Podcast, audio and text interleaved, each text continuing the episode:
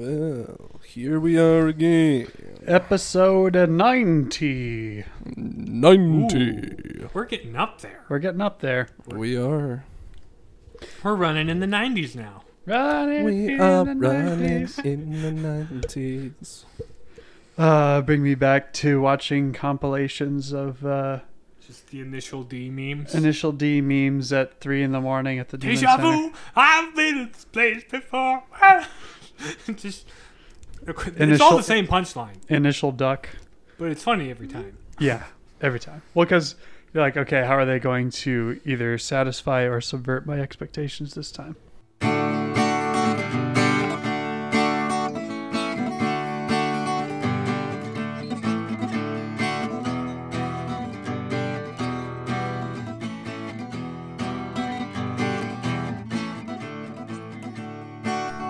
Also just those Eurobeat songs are just straight up fun to listen to.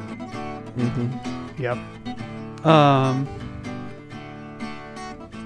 90 let's see so yeah 10 more or yeah 10 more episodes and we'll be at episode 100 so actually not that in the grand scheme of things it'll probably come pr- pretty Pretty quick close to the. It'll come pretty close to our what two year anniversary. well next month we will, will be our two year anniversary Yeah, I think like Okay, it'll be a little bit past 5th that is the first day we put out an episode. Now, Yeah. had we um, not made a big break, we might have been at 100 by the time uh, yeah we got there. But uh, Oh, well. there was extenuating circumstances, so there you go. mm-hmm Speaking of extenuating, the other night, I was just you know hanging out in my room doing some homework and getting ready for the next day of class. extenuating yes. Then I did a different extenuating thing. Apparently, I should really stretch before I sneeze because I pulled a back muscle. we're not that old let's just say that Well, it, it must have been the way I was sitting, or the way I twisted when I sneezed, or just the general overall like still tenderness of that My part of my body from some body aches I had when I had COVID. But it's just like my back I, I threw my back out sneezing, and then I had to go to work the next day and throw boxes around. Ibuprofen to save the day. mm-hmm So that's that's my weird story for the week. Uh, my weird story for the week is I randomly remembered that I had a college professor who looked like Dr. Breen, the villain from uh, Half Life 2. It just suddenly popped in my mind. I didn't like that class. I wonder why. But he literally had the exact same, like, white hair and beard, body build, uh, outfit. Typically, it was just. I, mean, I I think I had just played Half Life Two at the time I had him as a professor, which was really funny. But it just it just occurred to me randomly today as I was working. It's like, oh yeah, I had a professor who looked like Dr. Breen, and for the life of me, I could not remember what the guy's real name was. So I guess in the re- in my head for the rest of the time, it'll be uh, Will be Dr. Breen. Dr. Breen. What yeah, class did you have with him? Breen. it was principles of crop production. I see. it was kind of a he was kind of a rambler like there were multiple Random classes that i fell asleep at um, and not on purpose granted it was like right away at like 8 in the morning um, and it was during the springtime so for the first half of the semester it was pretty cold so they had the heat running and james at that point did not get nearly enough sleep and uh, he just kind of droned about the farm he grew up on like almost every single class even if it had nothing to do with what we were i never knew what the lecture was about that day. When he brought in guest speakers it was fascinating and i learned a lot. The rest of the class not so much. But that's my weird story for this week. How are things in a seminary land? There is COVID in the seminary land. Yeah. So, that Apparently- causing not fun times here. yeah Um, both. There's only James and two cases. siblings- They're isolated. We're taking precautions and Yeah, yeah, stuff, yeah. but it just puts a puts a damper on things, you know. yeah, Yeah. Both James and my siblings, who went to the same uh, Search retreat, uh, and uh, they brought it back to our respective, respective parents. and siblings that lived at home still. Uh, so that's not cool information, yeah but it's a thing. prayers It's going around. appreciated Absolutely. but yeah so that was the thing uh let's see It's just the time of year to get COVID. I feel like. I mean, it's winter, Mhm. and that's when you, people usually it's just going around. sick. It's just- Everybody is at home with all their families for the Mhm. holidays, and there's lots of cross spreading that way. So. and now, for whatever reason, Omicron popped up and is a super contagious variant, and it's all dumb. Anyway, Mhm. enough about politics. Let's talk about Yeah. Trump. Um, uh, I I saw I saw Jasper on Sunday. Oh. Our our friend Jasper, the seminarian boy. He uh, he's heading back to uh, St. Paul Seminary soon. I chatted with him a little bit after mass. It was funny because I was it was uh, before mass. I was going through my prayer intentions, and I was going through like my seminarian friends. And right as I said his name, he like walked out of the sacristy to start lighting the candles. I was like, oh, and Jasper. Yeah, was that right guy, there. that guy. Yeah, yeah, that Yeah, one. him. Yeah. So he appears to be doing quite well in adjusting to major seminary, but uh, overall enjoying it. So that was that was that was kind of Mhm. cool to see him. Haven't seen him in a while.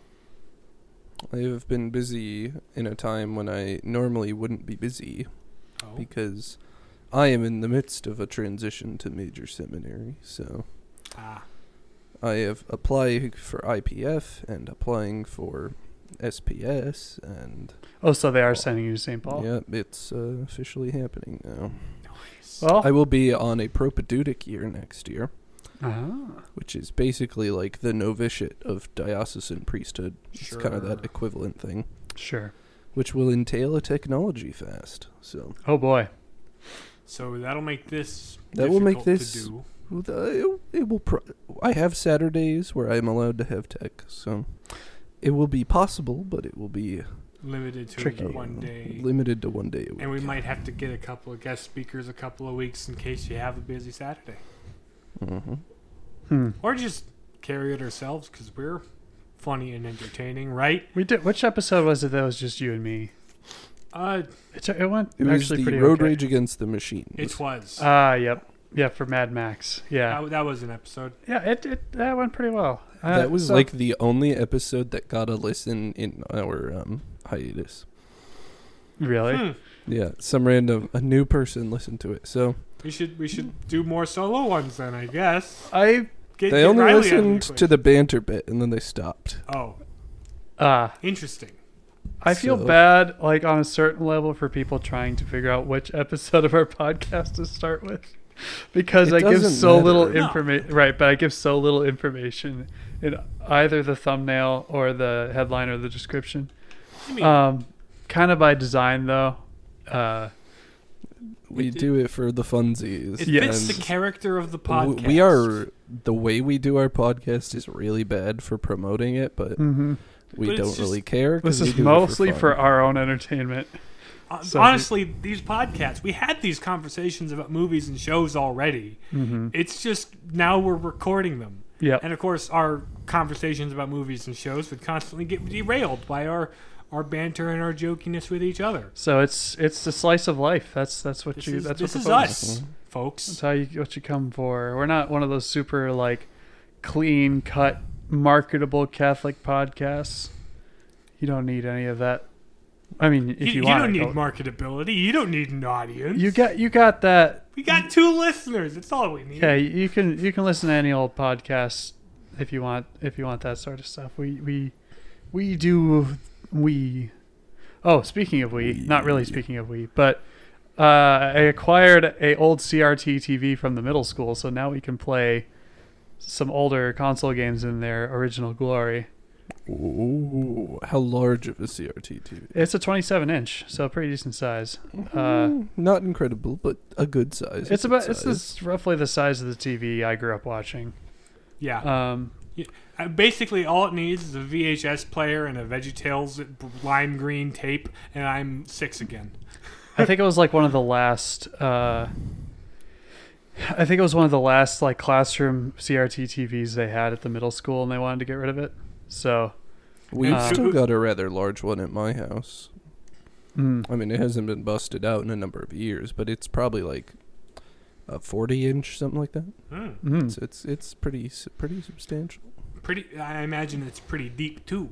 It One is thing- deep for every every inch heavy. of screen, they need all that much more. Depth That's what I in back appreciate about with the, the technology and tube monitors and screens in the last like I don't know, 20 years is uh It got flat. they got they're a lot easier to transport. One person they are. can carry a TV basically anywhere, unless it's like one of these super huge ones. like the one that we got collectively Yeah, as Mhm. a as a house. That but one- even so, it's, not even a super huge one. It's it's a, just No, it's it's- just it's a moderately large one. But Yeah. it's not. It's no seventy incher. Yeah, Oof. That I would like imagine. double the surface area. there are some vehicles you would not be able to transport that in.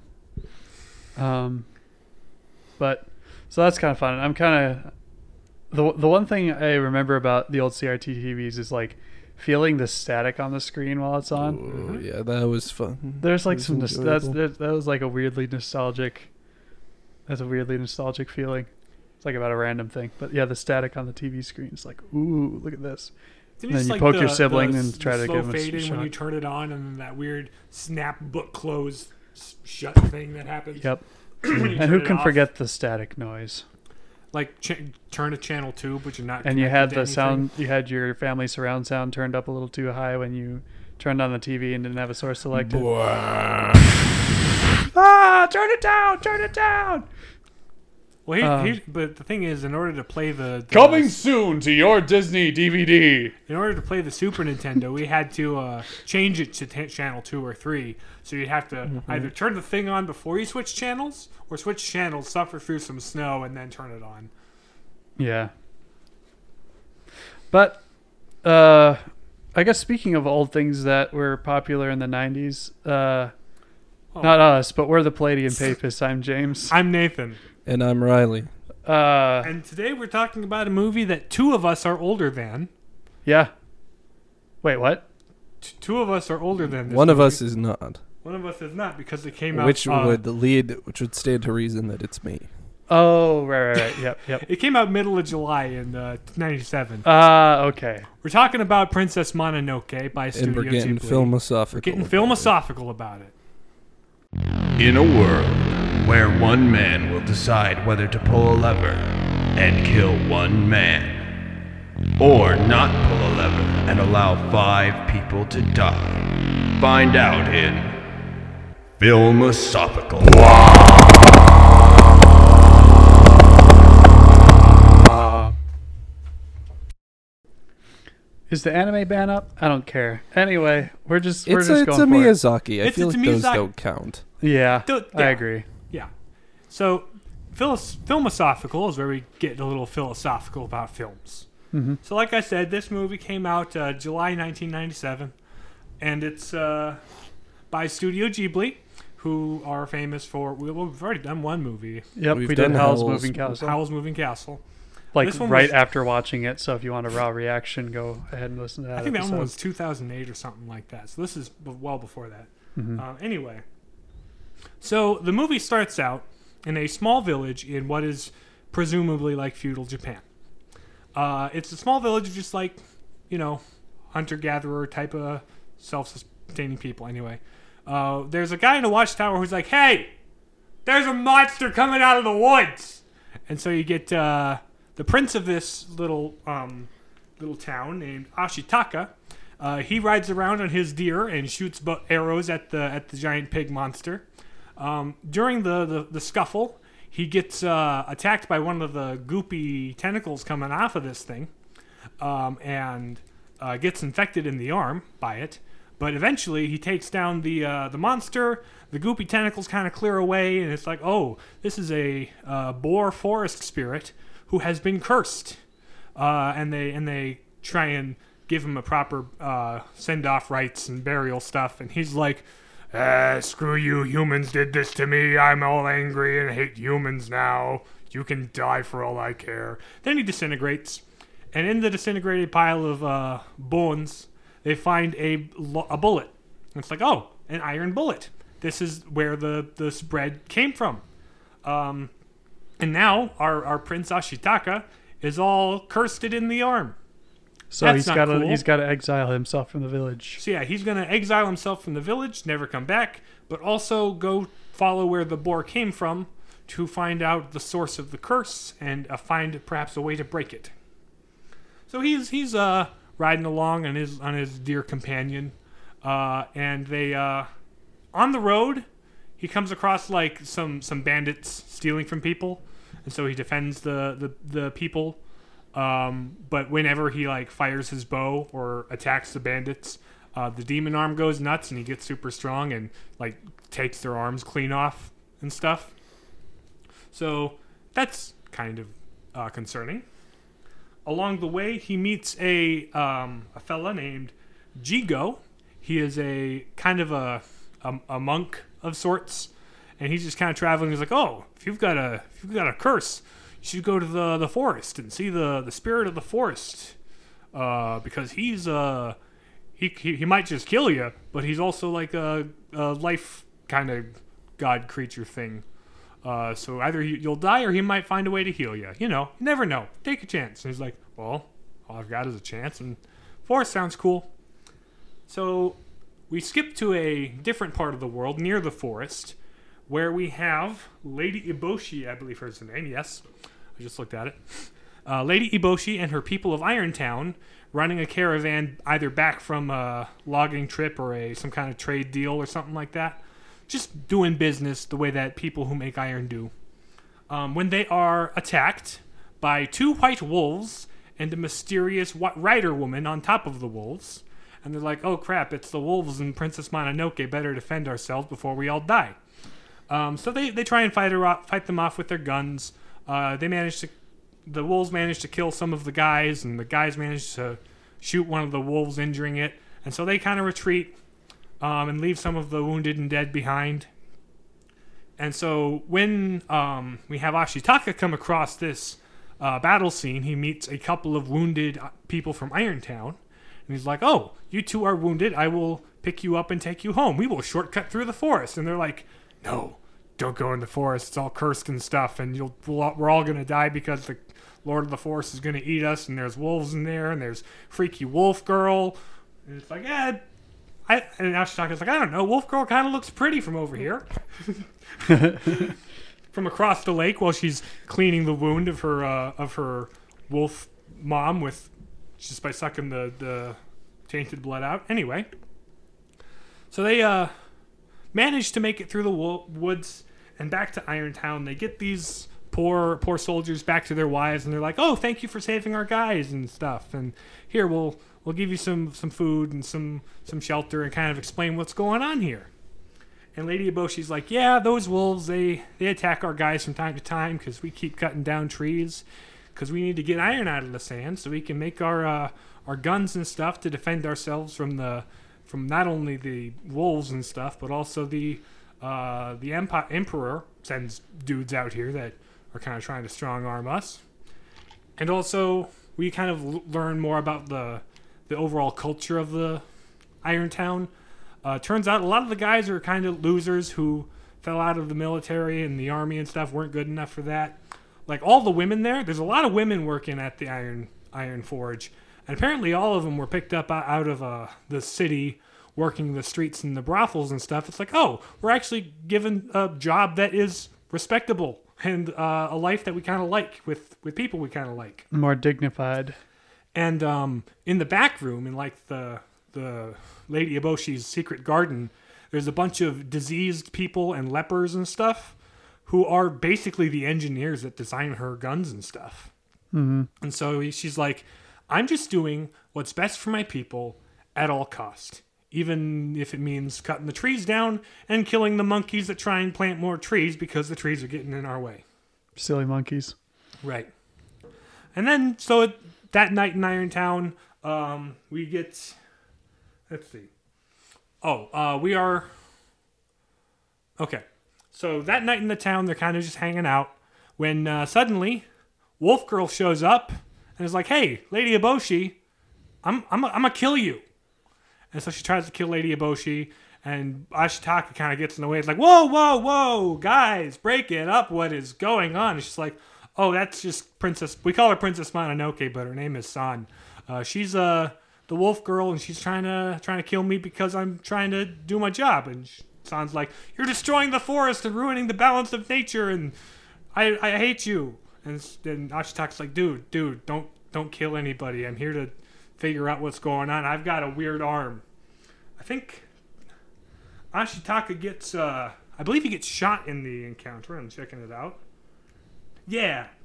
And so San uh, picks him up and takes him out of the village and takes him into the secret forest grove uh, because she's like, well, maybe the maybe the forest spirit can help him.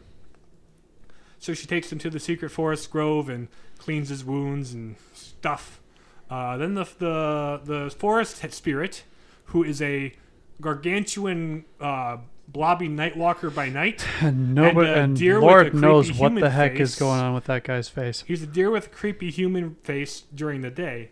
Anyway, he shows up and does does a heal on him, but only in the bullet wound. The uh, the demon gunk on his hand isn't going away. In fact, it's kind of spreading. So for a bit, like Ashitaka is uh, just kind of hanging out in the forest with San. It's like, hey, what's your deal? And she's like, I'm a wolf. And he's like, no, you're kind of human. It's like, no, I hate humans. They destroy everything they touch. It's like, no, but you're kind of actually human. And the wolves are like, uh, who the, who can talk because they're forest spirits, of course. They're like, yeah, we uh we found her, uh, we killed her parents, uh, and then adopted her because we're wolves and forest spirits. And they're like, yeah, we could use a kid. So they they raised her as their own. Eventually, um, the wolves come in contact with um, the ape tribe who show up and they're like, hey, we're to go kill the humans. And it's like, I know they, they tick you off, but you don't have to like go nuts and become as bad as them. It's like, no, we must kill the humans. Like, we hate them too, but this isn't the way to attack them. And then the rest of the Borg, the Boar clan shows up with the uh, uh, Boar who got himself turned into a demon. Uh, his brother shows up. It's like, I'm the new leader of the Boars. I'm blind and crap. Boom And- shaka laka laka boom shaka. Um, but the boars are going to attack the humans at dawn because we hate them, and we're just going to throw ourselves at them blindly in a rage, the way boars like to attack things when they attack things. Even though they have a very low likelihood of survival. It's like if we die, we die in battle like warriors and stuff. And the wolves are like, this is a bad idea, but if you're going to do it anyway, we might as well help you. And uh, Shitaka's like, guys, guys, stop, guys. Stop it. Stop Stop, it. it. Stop that. Stop that. Not going to be any singing while I'm here. And then later, if you remember, um, our, our our man Jigo, who sh- who was the guy who told him to go into the forest in the first place, he shows up in Irontown's like, "Hey, Lady of Irontown, I'm from the Emperor, who's like kind of obsessed with uh, eternal life, and apparently, if we take if we uh, chop the head off of the forest spirit, we can use the head of the forest spirit to grant him eternal life. That's kind of my mission here." And you want the forest spirit out of the way too, right? You so you can do all your all your tree clearing and uh, iron And collection humanism stuff. and all that. you know, stuff like that. So why don't we work together to to do this thing? And so they go to war. Uh, next day, uh, the the humans and the animals all clash, and it's this whole big thing. Uh, there, there, a lot of boars die, including the no, the big one doesn't die yet. Then also a lot of humans die, and it's really generally not a bad, not a good thing. Um, toward the end of the fight, um, Lady Lady Eboshi and Jijo, or Jigo, I should say, have uh, made their way into the forest, like spirits clearing, and are waiting for the forest spirit to show up. And at this point, the uh, head boar guy, who's the the the blind uh, the, the blind one, who's was the brother of the demon boar at the beginning, he begins to uh, uh, take on the squiggly demonic traits himself, just from being so angry and being a forest spirit, because that's kind of what the rules of the universe in this sh- movie. Where if you're a, uh spirit and you get all vengeful and angry, you become kind of a demon monster. Anyway, um, so now uh, San's trying to talk him out of making poor decisions, uh, following the humans and stuff, and he's like, "No, I'm gonna do this," and he gets more and more covered in goop, and then she gets caught up in the goop and kind of sucked into him. It's like ah, and Uh, and and Ashitaka's like, oh, that that's not cool at all. I'm gonna dive in there and try and pull you out, but it, and he kind of kind of manages to, but then uh, Lady Eboshi sees the uh, the spirit of the forest, uh, uses a gun to blow his head off, and they collect it in a basket and stuff. But then like the the deer god guy starts to, you know, bubble up and explode into a, a mess of just goop that just keeps growing and consuming everything. It's like ah, now we're running away, uh, trying to trying to get away. things away got from very cataclysmic in a hurry, like real quickly. Things went from zero to a hundred very quickly. and we thought So things there's were like a bit of a- but no, there's more. There's a bit of a hot potato game going on with the head of the the forest spirit between uh, Jigo trying to take it to the emperor and uh, Ashitaka and San trying to get it back so they can give it back before Hey there, Peter they blow Parker. up everything. Anyway, uh, anyway, so at the end of the movie, uh, San and Ashitaka manage to get the uh, head of the forest spirit back. it's like, what if we give it back? Give it back to him. It's like, hey, uh, sorry we took your head off. Can you can you put it back on and then uh, not kill everybody? There you go. And, and he, and he kind of does that.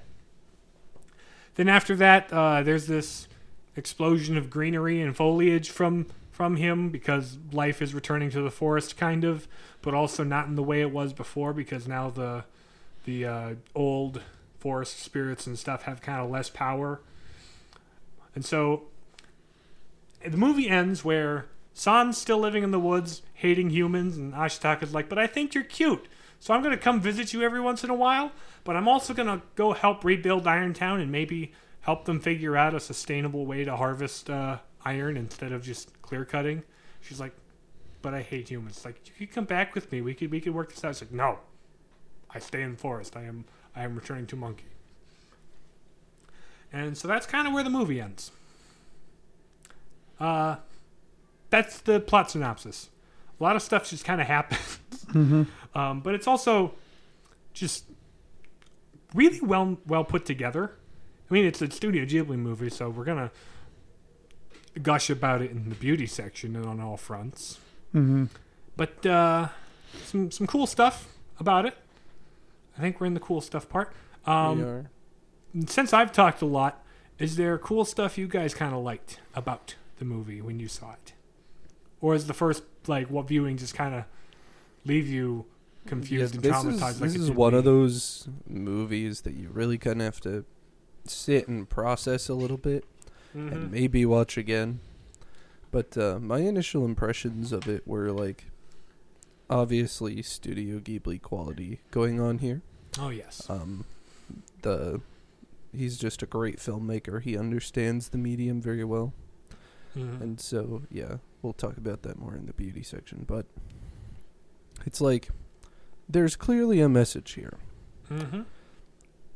The precise nature of that message was not super clear to me on having finished the movie the first time. Mhm. And as I, I thought about it, it's like clearly there's something going on here about the relationship between nature and society and the mutual goods that those provide, but also the dangers of Of overemphasizing one or the other. Mhm.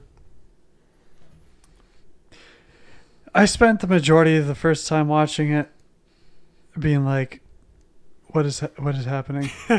It, it is one that merits some just ruminating and uh, maybe a second viewing. Honestly, I only began to pick out the major themes second time watching it. Now that I have context, I didn't have as easy of a time connecting with this one as I did for Howl's Moving Castle. sure. it Um, does have that kind of older 90s flavor to it, yeah, Mhm. in that stuff just kind of happens, and it doesn't really feel like a coherent narrative. Not Mhm. all the time, no. But like what, like you said, when you sort of sit and analyze it and I chew mean, on it a bit, it starts to become clearer, but it's still kind of difficult to parse out. As from from the Studio Ghibli movies I've seen, it has probably the most clear direction it goes versus like Spirited Away or uh, Totoro. Both of them are fun and charming and have their own stuff going on, but they just kind of feel a little aimless for the most part. It's like we're just hanging out in this kind of very nicely put together world that Studio Ghibli created, and Mr. Yeah, it's, it's really great. more about showing off a creative vision Yeah. in those and kind of exploring a world than it is about telling a story. And this one does a lot of world exploring, but I also feel like it has a bit more heavy themes than I It has a heavy aura of mystery about it. Yeah. It's like it feels like dense folklore even though it was made up for the movie. It's an Mhm. original script, which is neat. You don't always have to base it off a book or something. Yeah.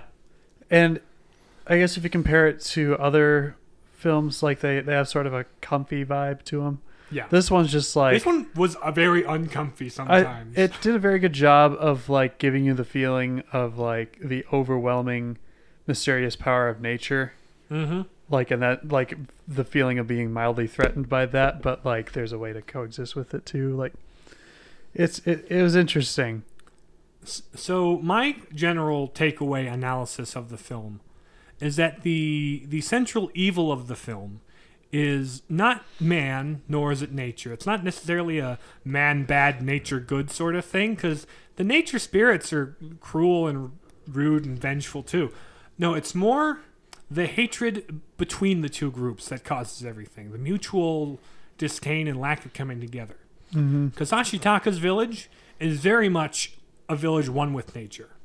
There's a scene like halfway through when um, San is bringing uh, Ashitaka to the healing pool, and then she unties his dear friend, and she's like, "Go, you're free now. You don't have to follow this kid around anymore. He's he's not your master."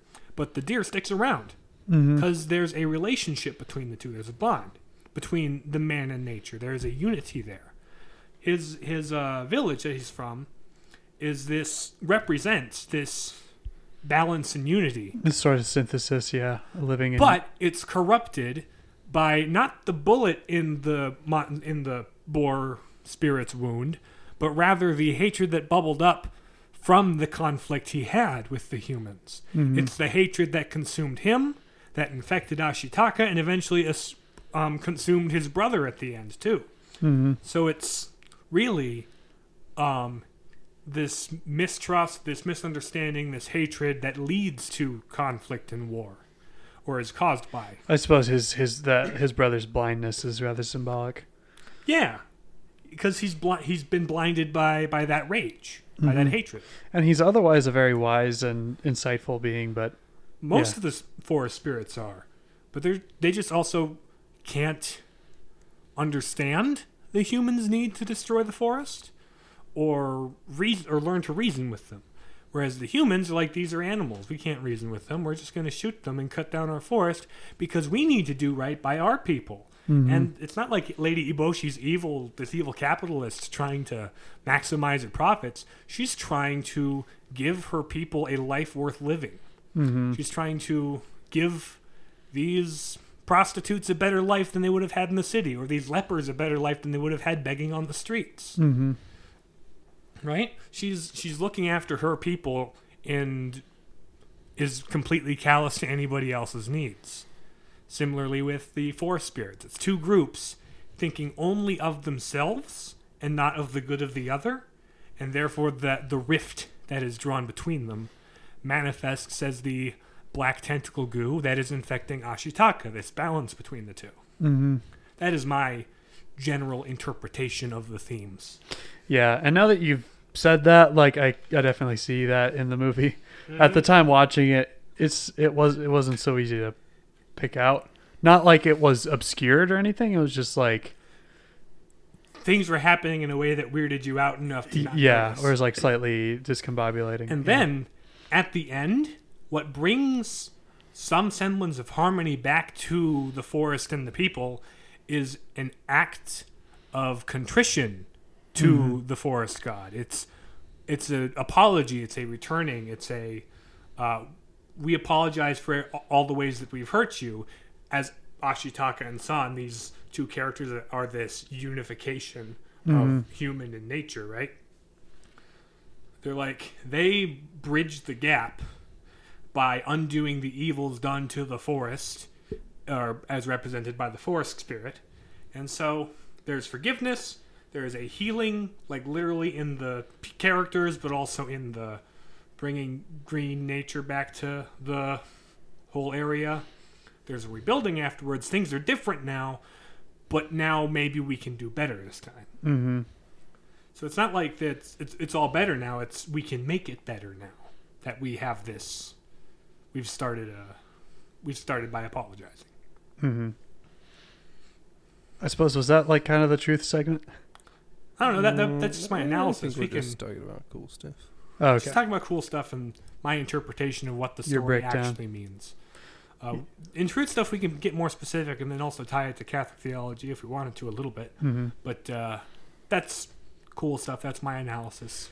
I think that's probably the most rational read that I can come up with, or, or you know that I I can't think of anything that would make more sense than what you said. So, I think that's a good analysis of the message of the movie, as it were. There may be some themes I'm kind of missing out on, or some things you, some other things you could read from it. It does feel open enough to have slightly alternate interpretations, Mm-hmm. which is probably a good quality to have as a film. It makes leads to more and deeper discussion, Mm-hmm. but also it's probably just worth watching again so you can get past the. This is weird. What's up with that guy's face? Mm-hmm. I don't know if I'll get What are the, that. what are the little green dudes? What what Oh, they do and don't? What they do and don't? What, what, what, what, what are the, the. They're not Koroks, but they're basically. I kept thinking they were Clorox. That was They- the they- name I they- supplied for them. yeah, They're like the, these little these little just tree spirits who kind of have goofy looking faces. they're just Koroks. And they just shake their heads and make a little bobblehead sound. right, they're, they're, they're just- They're just there to represent the mystery of the, and power of the forest in a way. Mhm. And, then, and then they all get really loud when the when the forest spirit is near or whatever. Yeah, it's just more character and just kind of depth to the world. It's like this is just a thing that exists in this forest. It's Mm, just- Ashitaka's like, oh hey little guys, and other people are weirded out by it, but he's just like, What's up? you know, he's so much harmonized with nature in his upbringing that he is familiar with them and and has a trust for them. Yep. Because, yeah. And it's interesting how nature they portray nature as being like grand and beautiful, but also kind of brutal And terrifying Mhm. at and times. kind of kind of terrifying at times. It there's a both and with nature mm-hmm. where it's like, yeah, this is majestic and uh, beautiful and just peaceful, and also I could die because there's a there's a wolf about to eat me. Or just like, let's kill this girl's parents and raise her as our own. It's like uh, that that's brutal. Okay, but it's Raising her as their own was probably an afterthought to that. Yep. Yeah. There was there was probably a, a disjoining of those sequenced events, but Like, ah, crap, they have a kid. Well, Mm. um, uh, seems People- cruel to just eat it. So let's just take it. Yeah. Uh, I guess with that, do we want to get into the truth in Princess Sure. Mononoke? We very much could. That could be a thing we do. Let's do it. That's a, okay. Do it. So, what is true in Princess Mononoke? it is necessary to find a balance in Mhm. things, specifically between a an attitude of preserving nature, but also making use of it in a way that is constructive for human life. It is not, you know, he's kind of, I think, placing this question that is very much there in a modern, con- well, I guess contemporary context is like, what is the role of humankind as it relates to nature? You can think about that is in terms of like a reckless destruction of nature for personal gain, which is kind of what's happening right now. But and which engenders this reaction from some is just like, you know, reject modernity, return to monkey Mm-hmm. just Mhm. totally abandon civilization and go back to being hunter gatherers that don't build anything and make no impact on the planet whatsoever. And Miyazaki seems to be saying neither of those options are really tenable. Mhm. We can't we can't go back to monkey. Because after all, humans advanced technologically because they were trying to fill a need to support those under their care. And But if we've, you don't we've come so far as a a human race that to go it's just not possible to revert everything Mm. because we'd be throwing away so many good things that we have for humanity. And so that's kind of represented by Irontown and kind of the, the humanitarian things that are going on there. To throw away nature would be, I mean, to, to throw away industry and civilization would be to, you know, lower the standard of living for human human beings. So we Mhm. have to find a balance between those two radical reactions. And more generally, it's finding balance between extreme radical views. Because the more an extreme and radical you get on one side or the other, the more just disdain and hatred is going to bubble up between them, and the rift is only going to get wider until somebody is the bigger man and apologizes and tries to bridge the gap, which won't happen the further into the into the conflict you get. It's about being that mediator and being a balance between two extremes because any ideal taken to an extreme is a bad thing. Yeah, because the conflict isn't really framed in good or good and evil dichotomy, which is interesting.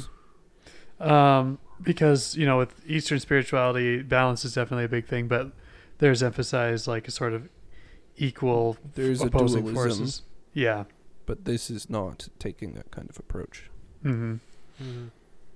Where there's definitely a right way to achieve balance, um, but that doesn't mean by allowing some sort of evil to exist as like a counterweight, but rather like true goodness comes from synthesis between two extremes, and That find yeah, the essence of virtue. One of the Mhm. char- key characteristics of virtue is Yep. that it it rejects extremity.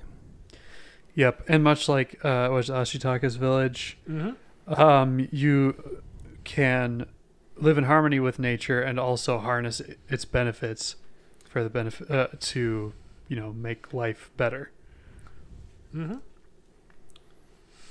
So And hopefully, by at the end of the film, that's what he teaches Irontown to do. And And he moves on. continues to stand in the mediating role right, go, instead of absconding to the forest with his wolf waifu. it's yeah it's it's interesting how the movie introduces you to the village that is you know living in harmony with nature and that sort of balanced perspective and then shows you the two extremes instead of Mhm. the other way around and the conflict. It starts with the conflict between them. It starts with the Irontown caravan getting attacked by wolves. it accentuate it yeah accentuates that conflict more like introducing you to like the peaceful village and every that is time, disrupted every time there's a major conflict happening and Ashitaka's there, his demon infected arm starts getting all tentacly and wavy, and it's like Does that get fixed gets- at the end? I forget. I don't think it really gets fully healed. I forget exactly, but yeah. I, it's at the very least minimized. But it's still like th- it's, it's still the scar is there. Mm-hmm. It's like you can't fully heal a, a rift like that. There will be a scar, but you can move past it. You can Mhm. live past it. That kind of a thing. Yeah. So I guess with that, uh, what is good in Princess Mononoke? Ashitaka is good. Yeah. Shitaka's very good. He is kind of the, the exemplar of virtue as far as this movie goes. He represents the that balanced standpoint and has a genuine care for, you know, both parties. And each party has a genuine care for their own people. You can tell Lady Eboshi is like she really cares about the welfare of her people and the prosperity of her people. She doesn't And- care so much for the prosperity or welfare of the uh, the forest. And the forest people are like we very much care about our people and our tribes and our wolf pack and our way of life. So there is individually on either side there's a really kind of close knit family feel to it. It's just they're separated by this division, which in Ashitaka is like, calm down, folks. I want to bring us together. Can can we can we can we work together, please? And they're like, no. Yep.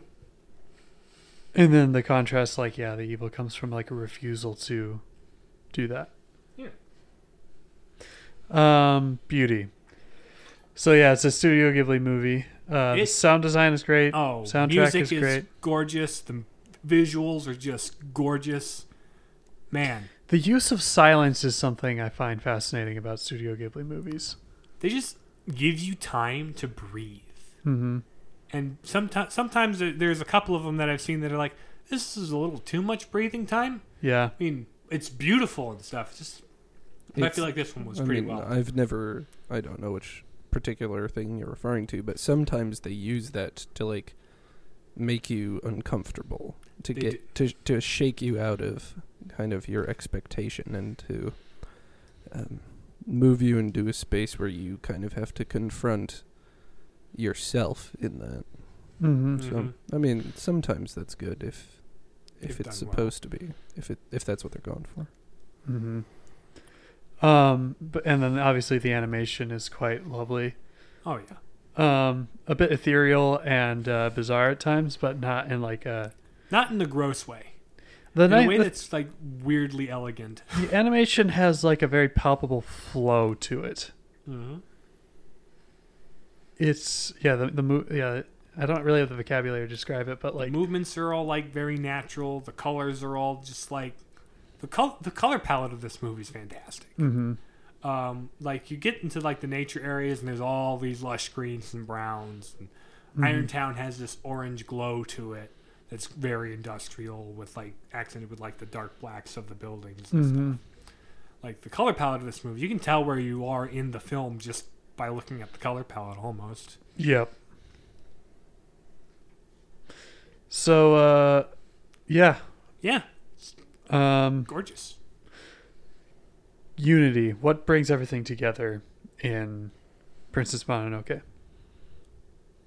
I mean, Ashitaka's the What one that brings, everything together, together, at the is end. what brings everything together. Yes. Is rather bringing everything together. right. it's all connected.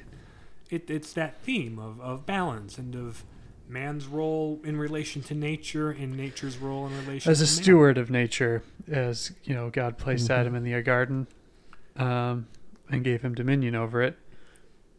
But but as to be a caretaker, not simply a user. Right. And nature also has that. it needs to have that place where it needs to be receptive to man as caretaker. Um, granted, you know, nature doesn't really have free will; it operates according to a set of rules, but um, more mechanically. But yeah, needing to find that harmony between. Respect. Mm-hmm. Anything to add? Nope. Well then, uh, thanks for listening to the Palladium Papers. You can listen to us on Spotify, Stitcher, Google Podcasts, and Apple Podcasts, and leave a rating to let us know what you think of the episode.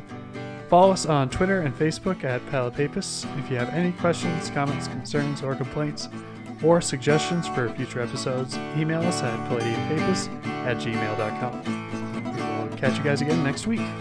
Bye. Bye. See ya.